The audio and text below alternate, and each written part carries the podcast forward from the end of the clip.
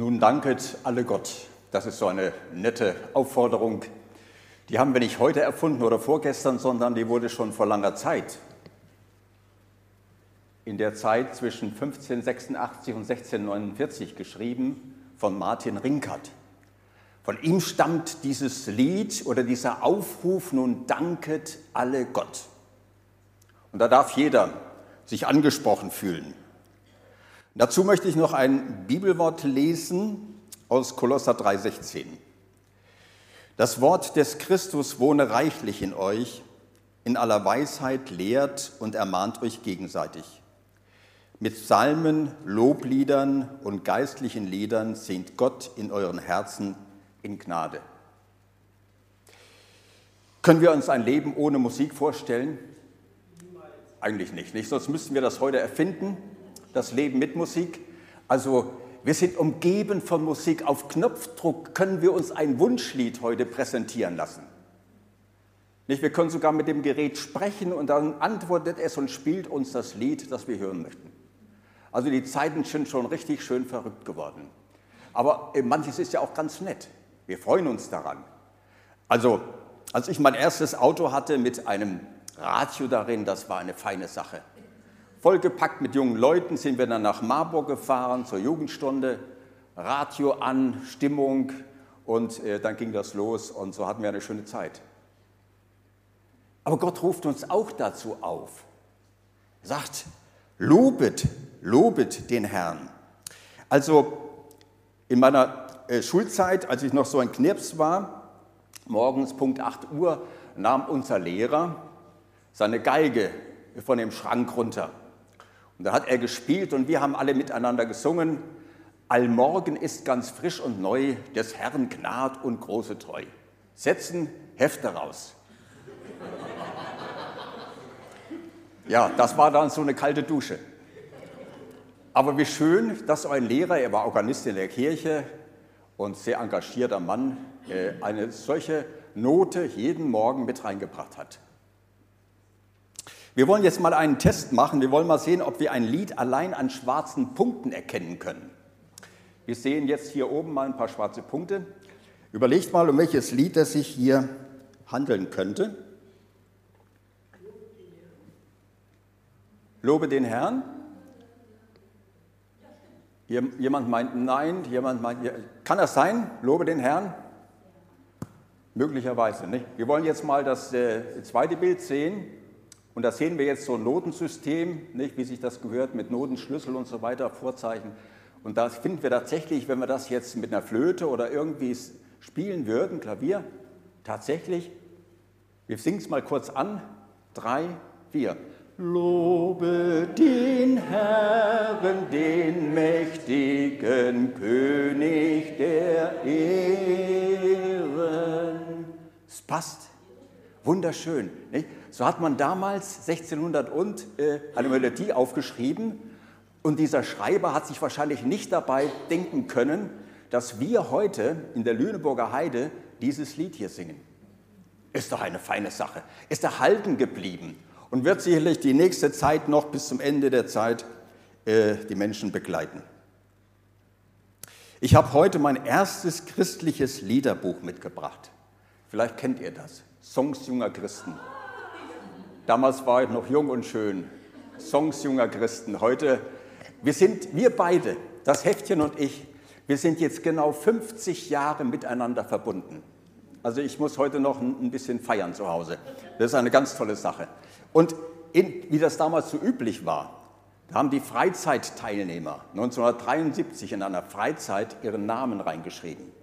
Ich kann heute noch lesen, mit wem ich damals diese Lieder gesungen habe.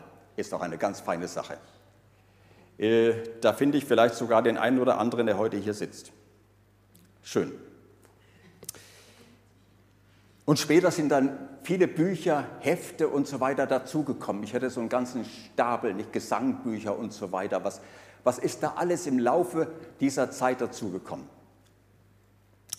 Ähm, Lieder sind ein Schatz.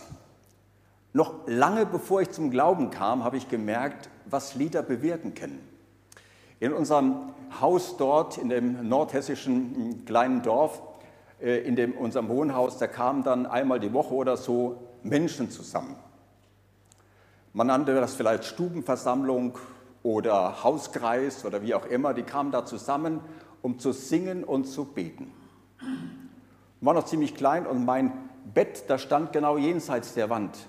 Ich konnte also alles an dem Abend mithören, was da gesungen wurde. Und die Melodien, die sind eingegangen, die sind heute noch vorhanden in meinem Kopf. Und ich habe damals schon gemerkt, wie Gott durch dieses mein Herz berührt. Manches wollte ich gar nicht hören, da habe ich mir die Decke über den Kopf gezogen und wollte das noch nicht. Aber Gott hat zu mir gesprochen. Ich habe damals schon gemerkt, er will mich, er will mich haben. Musik ist eine Möglichkeit, die Gott gebraucht, um zu Menschen zu sprechen. Und dabei hat er in jeder Generation seine Liederschreiber, seine Melodien, sodass die jeweilige Generation angesprochen wird, sodass die jungen Leute mitgenommen werden. Das ist ja auch ganz wichtig. Aber denken wir einmal zurück. Große Menschenmengen waren erfasst von dem Zeitgeschehen der Geschichte. Zum Beispiel 1955 in dem Lager Friedland. Wir haben es einmal besucht. Und dort standen damals Spätheimkehrer aus Russland, Tausende Männer, gezeichnet vom Krieg. Und daneben Frauen, Kinder, die hofften, ihre Männer oder Väter wieder zu treffen. Standen sie dort, man kann sich dieses noch anschauen, dann haben sie gesungen, nun danket alle Gott mit Herzen, Mund und Händen, der große Dinge tut an uns und allen Enden. Es war ergreifend. Es war die Zeit der leeren Tische und der vollen Kirchen. Heute sind die Tische voll. Oder denken wir an 1989 in der Nikolaikirche in Leipzig. Nach Gebeten und Liedern wagen sich die Menschen hinaus in die Unsicherheit der Straßen. Oder danach, als die Mauer gefallen war, standen Tausende in Berlin zusammen und haben gesungen, großer Gott, wir loben dich, Herr, wir preisen deine Stärke. Wenn man die Bilder noch so sieht im Nachhinein, wünscht man sich so sehr, dass die Menschen nicht nur emotional erfasst waren, sondern dass sie es in ihrem Herzen empfunden haben, dass da ein Gott ist, der die Geschichte lenkt. Im 18. Jahrhundert schrieb Charles Wesley über 5000 Lieder. Es war auch eine Zeit, als die Menschen hungrig waren nach Gottes Wort. Und in dieser Zeit begann dann eine große Erweckungsbewegung. Der Segen der damaligen Zeit ist heute noch spürbar. Fahren wir mal in Deutschland allein in gewisse Landstriche. Da hat sich über Generationen etwas bewahrheitet, was Gott schon verheißen hat, bis ins dritte und vierte Glied Generationen. Landstriche, erfasst vom Segen Gottes. Das ist ein ganz großes Geschenk. Oder denken wir an die großen Evangelisationen, zum Beispiel mit Billy Graham. Als dort unter dem Lied, so wie ich bin, so muss es sein, nicht meine Kraft, nur du allein, viele, viele unter das Kreuz kamen. Lieder rufen zum Glauben an Jesus. Sie ermutigen, trösten, schenken Freude ins Herz sie leiten zur Buße. Man singt es vielleicht manchmal unter Tränen. Es ist eine wunderbare Anleitung zum Lob und zur Anbetung. So ein bisschen kurios kommt mir das schon vor, wenn ich das gelesen habe in Jona 2, wie dieser Mann, der ungehorsam war Gott gegenüber, von einem großen Fisch verschluckt wurde. Und dann sitzt oder liegt er dort in dem Bauch dieses Fisches und fängt an, Gott zu loben und zu preisen. Eigentlich fast unvorstellbar. Was hat dieser Mann gedacht? Was ging in ihm vor? Und dann heißt es dort, da sagt er, ich will dir Opfer bringen mit der Stimme des Lobes. Was ich gelobt habe, werde ich erfüllen. Bei dem Herrn ist Rettung. Und dann befahl Gott, dass dieser große Fisch diesen Jona ausspie an das trockene Land. Ute Zintarra Mitarbeiterin des Evangeliumsrundfunks sagte, Singen und Musizieren tut der Seele gut und verbindet spielend Geist und Körper und hilft so ganzheitlich zu glauben. Werfen wir mal einen Blick in die Bibel. Ähm, Musik in der Bibel. Wo lesen wir zum ersten Mal davon? Ich habe mich gefragt, haben Adam und Eva in der, im Paradies gesungen? Wird uns nicht gesagt. Man kann es sich gut vorstellen. Oder hat Jesus gesungen? Das wird uns nicht explizit gesagt, aber man kann davon ausgehen, dass es so war. Er ging wunderbar mit Kindern um. Warum sollte Jesus nicht gesungen haben? Wir lesen in 1. Mose 4,21, das ist bei mir die sechste Seite in der Bibel, schon etwas von der Musik. Und da heißt es hier von einem Mann namens Jubal, denn er wurde der Vater all derer, die mit der Zither und der Flöte umgehen. Jubal heißt auf Hebräisch Witterhorn. So aus einem Witterhorn kann man wunderbar ein Instrument bauen. Das wurde ja auch damals gemacht. Und dieser Name klingt ja schon, Jubal. Ne? Also den kann man sich wunderbar merken. Gott ist umgeben von Musik. Gott ist umgeben von Musik. Also das muss gewaltig sein. Also ich freue mich schon auf diesen ganz großen Chor einmal dort vor seinem Thron. Wenn wir miteinander singen werden, Menschen aus allen Völkern und Stämmen und Nationen von irgendwo dieser Welt werden zusammen sein und werden dort singen. Und dann werden wir ihn sehen, Jesus. Das wird ein Tag, ein Festtag. Da wird gesungen, nicht? Da geht einem der Hut hoch, da wackeln die Wände. Also da wird was los sein. Millionen Menschen werden Gott preisen und danken, dass sie angekommen sind dort in seinem ewigen Reich für alle Zeit.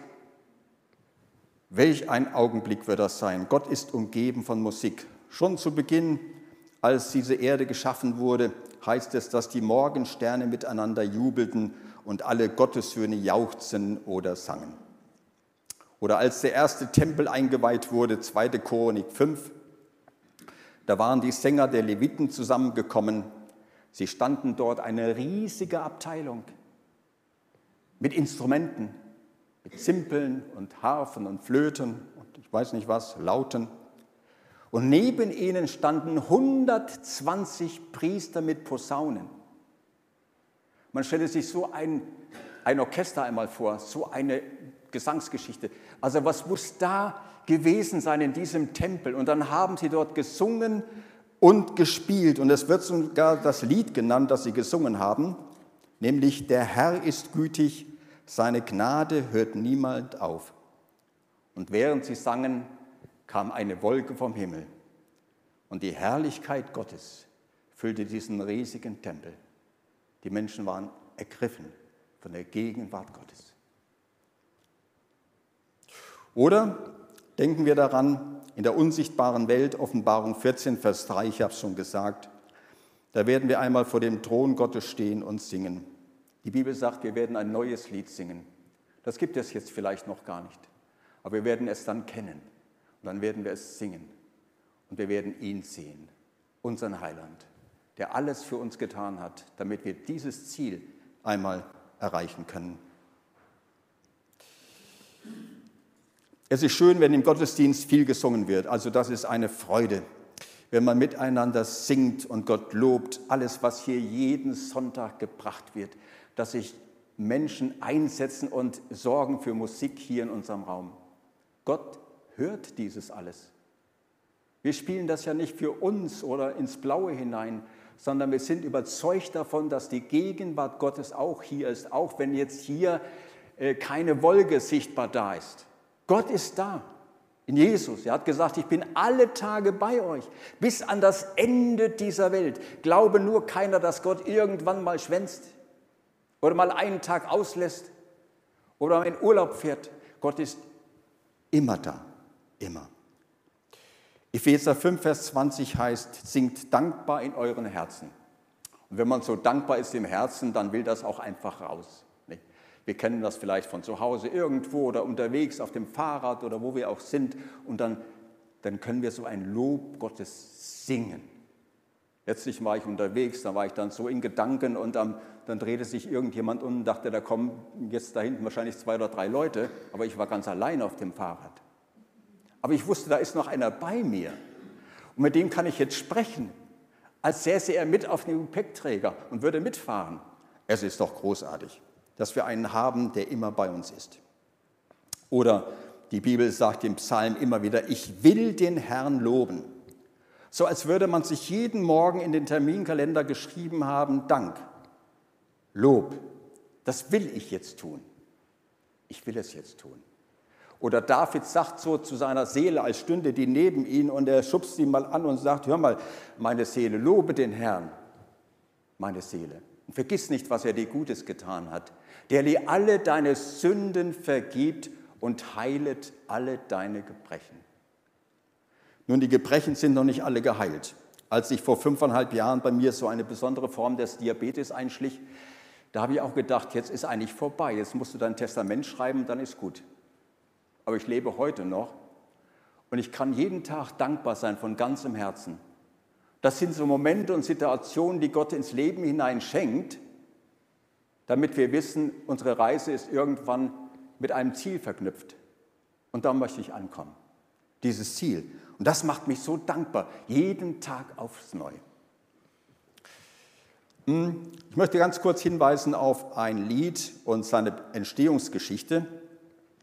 Äh, ich war 2019 hm, war ich in Herrnhut gewesen. Herrnhut liegt so etwa 100 Kilometer östlich von Dresden entfernt. Und Herrnhut, das kennen wir vielleicht von den Herrnhuter Sternen. Die sieht man mitunter hier und da hängen, nicht nur Weihnachten. Und dort war ich gewesen. Hm, da ist die Arbeit entstanden durch Zinzendorf seinerzeit. 1722 hat er diesen Ort gegründet um Christen, die verfolgt worden sind, in Böhmen dann nach hier kamen und dann haben sie dort diesen kleinen Ort gegründet mit dem Namen Herrenhut. Menschen sollten unter der Hut ihres Herrn, unter Jesus, sicher und geborgen leben dürfen.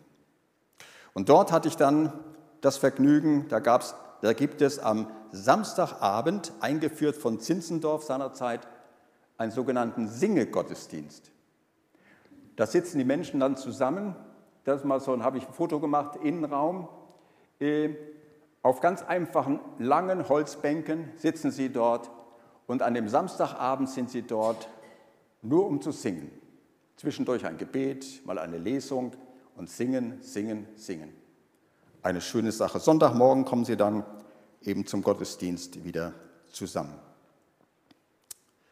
Ja, vielleicht haben wir schon gehört von Julie Hausmann, diese junge Frau, die einen Pastor kennenlernte, der nach Afrika gehen wollte in die Mission. Damals, sie lebte von 1826 bis 1901. Und sie verlobten sich und er reiste dann ab und dann war das Versprechen, in einem Jahr komme ich danach, sagte sie. Und das hat sie dann auch getan.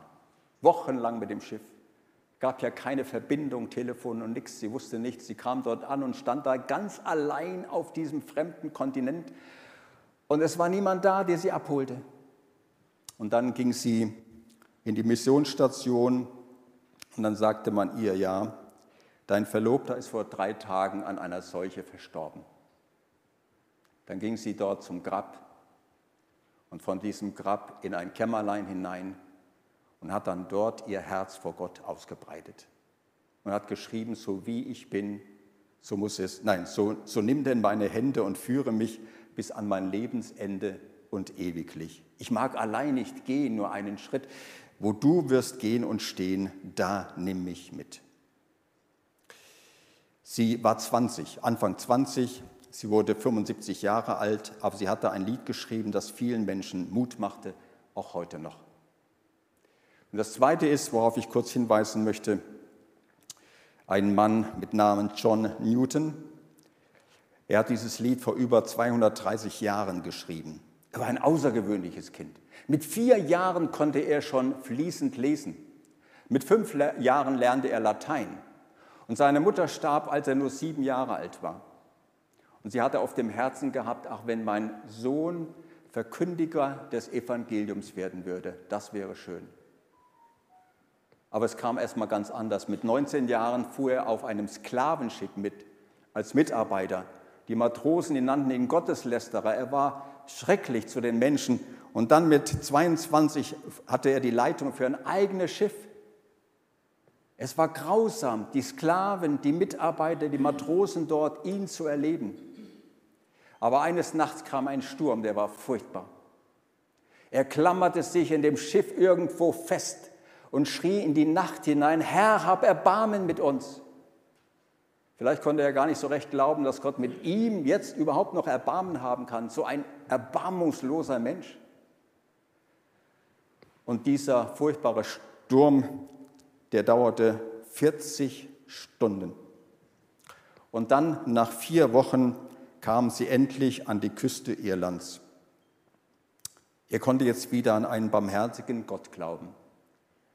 Das Wort Gottes wurde ganz wichtig für ihn. Interessanterweise, jeden Sonntagmorgen, er fuhr noch weiterhin diese Schiffe, hat er einen Gottesdienst auf diesem Sklavenschiff gehalten. Und allmählich merkte er, dass Sklaverei ein großes Unrecht ist. Aber das war damals so üblich und kannte das gar nicht. Schon zur Zeit des Neuen Testaments lesen wir viel davon. Aber mit 39 Jahren wurde er in den Pastorendienst berufen und es kamen dann viele Menschen, um ihn zu hören. Oft schrieb er geistliche Gedichte und Lieder passend zur Predigt. Und 1773 predigte er über 1. Chronik 17, Wer bin ich, mein Herr und mein Gott? Was ist mein Haus, dass du mich bis hierher geführt hast? Und im Zusammenhang mit dieser Predigt schrieb er das Lied, O Gnade Gottes, wunderbar hast du errettet mich. Lied, das getragen wird durch die Generationen durch und das auch hier vielleicht das ein oder andere Mal gesungen wird. Es war die Hymne der Sklaven, die sich nach Freiheit sehnten. Mit 82 starb John Newton und wenige Monate danach schaffte England die Sklaverei ab. Es sind nur zwei Beispiele, Lieder und ihre Geschichte. Wie viele Geschichten sind auch in deinem Leben, die Gott geschrieben hat? Was ist auch in deinem Leben, wo du vielleicht manchmal darüber nachdenkst und sagst und wunderst dich, wie dies oder jenes so geworden ist? Wo man überlebt hat, wo Gott einen bewahrt hat, wo man am Leben blieb oder vor irgendwelchen Dingen bewahrt hat wie Gott das gemacht hat. Wir werden einmal staunen, wenn wir diesen gewebten Teppich, den wir jetzt von der Rückseite sehen, mit all seinen Knoten und seinem undurchsichtigen Gewebten von der anderen Seite sehen werden, was Gott da gemacht hat, welch ein wunderbares Bild dort geknüpft ist durch seine Hand, durch sein Leben in unserem Leben. Drittens und letztens singt dem Herrn ein neues Lied oder die Melodie unseres Lebens. So wie ein Notenschlüssel vor unserem Leben auftaucht, so taucht dieses Wort aus Kolosser hier auf. Das möchte ich jetzt einmal lesen. Kapitel 3, Vers 15 bis 17. Und der Friede, den Christus schenkt, soll euer ganzes Leben bestimmen Gott hat euch dazu berufen, in Frieden miteinander zu leben. Ihr gehört ja alle zu dem einen Leib von Christus. Dank Gott dafür. Lasst die Botschaft von Christus ihren ganzen Reichtum bei euch entfalten. Unterweist und ermahnt euch gegenseitig mit aller Weisheit. Und dankt Gott von ganzem Herzen mit Psalmen, Lobgesängen und Liedern, die euch Gottes Geist schenkt. Ihr habt doch Gottes Gnade erfahren. All euer Tun, euer Reden wie euer Handeln soll zeigen, dass Jesus der Herr in eurem Leben ist. Weil ihr mit ihm verbunden seid, könnt ihr Gott, dem Vater, für alles danken. Wirklich für alles? Manches durchschauen wir nicht. Da setzen wir ein Fragezeichen dahinter. Da sagen wir erstmal abwarten, mal gucken, was draus wird. Aber Gott weiß ja schon, was draus wird. Er kennt schon das, wie unser Leben einmal enden wird. Er weiß es. Hier ist der Schlüssel für die Melodie unseres Lebens, praktisch der Notenschlüssel für unser Herz. So ein Wort ist wunderbar, wenn man es aufnimmt, in Frieden zu leben, dass das Herz zur Ruhe gekommen ist, dass man offen aufeinander zugehen kann, dass Gott das alles wirkt und schenkt, dass er Gemeinde baut, dass er einen Platz hat dort und Mitarbeiter da sind und all das tun, das vorhanden ist. Singt dem Herrn ein neues Lied, nicht die alte Leier der Vergänglichkeit, als würde es keinen Unterschied machen, dass Jesus die Schaltzentrale unseres Lebens ist und dass unser Leben einmal nicht auf dem Friedhof endet. Geben wir unserem großen Komponisten Raum und Zeit, eine Lebensmelodie auf unser Herz zu schreiben. Und dann singen wir es fröhlich, wie wir es auch schon getan haben. Schau auf Jesus, als er beim letzten Abendmahl aufsteht von seinem Platz, zielgerichtet und geht hinaus in die Nacht, um für uns zu sterben. Oder schauen wir auf Vorbilder in die Bibel. Lasst das Wort reichlich unter euch wohnen lies Biografien, schau dich um. Die Bibel sagt, es sind Menschen wie du und ich, alle unter dieser Gnade. Wir erscheinen einmal vielleicht nicht in den Geschichtsbüchern dieser Welt, aber das Glas kalten Wassers, das behält Gott in seinem Gedächtnis. Schau auf die Gemeinschaft. Gemeinsam statt einsam glauben und singen, das ist wunderbar. Zum Schluss, nun danket alle Gott. Wenn nicht wir, wer dann? Geschrieben von Rinkert, dieses schöne Lied, während des Dreißigjährigen Krieges. Da hätten andere vielleicht ganz andere Lieder geschrieben, anstatt zu sagen, nun danket alle Gott. Dieser Mann ging dort, Pest, Hunger, Belagerung von Haus zu Haus und hat den Menschen Trost zugesprochen.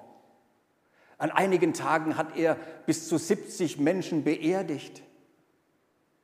Und dann setzt er sich da hin und schreibt das Lied, nun danket alle Gott.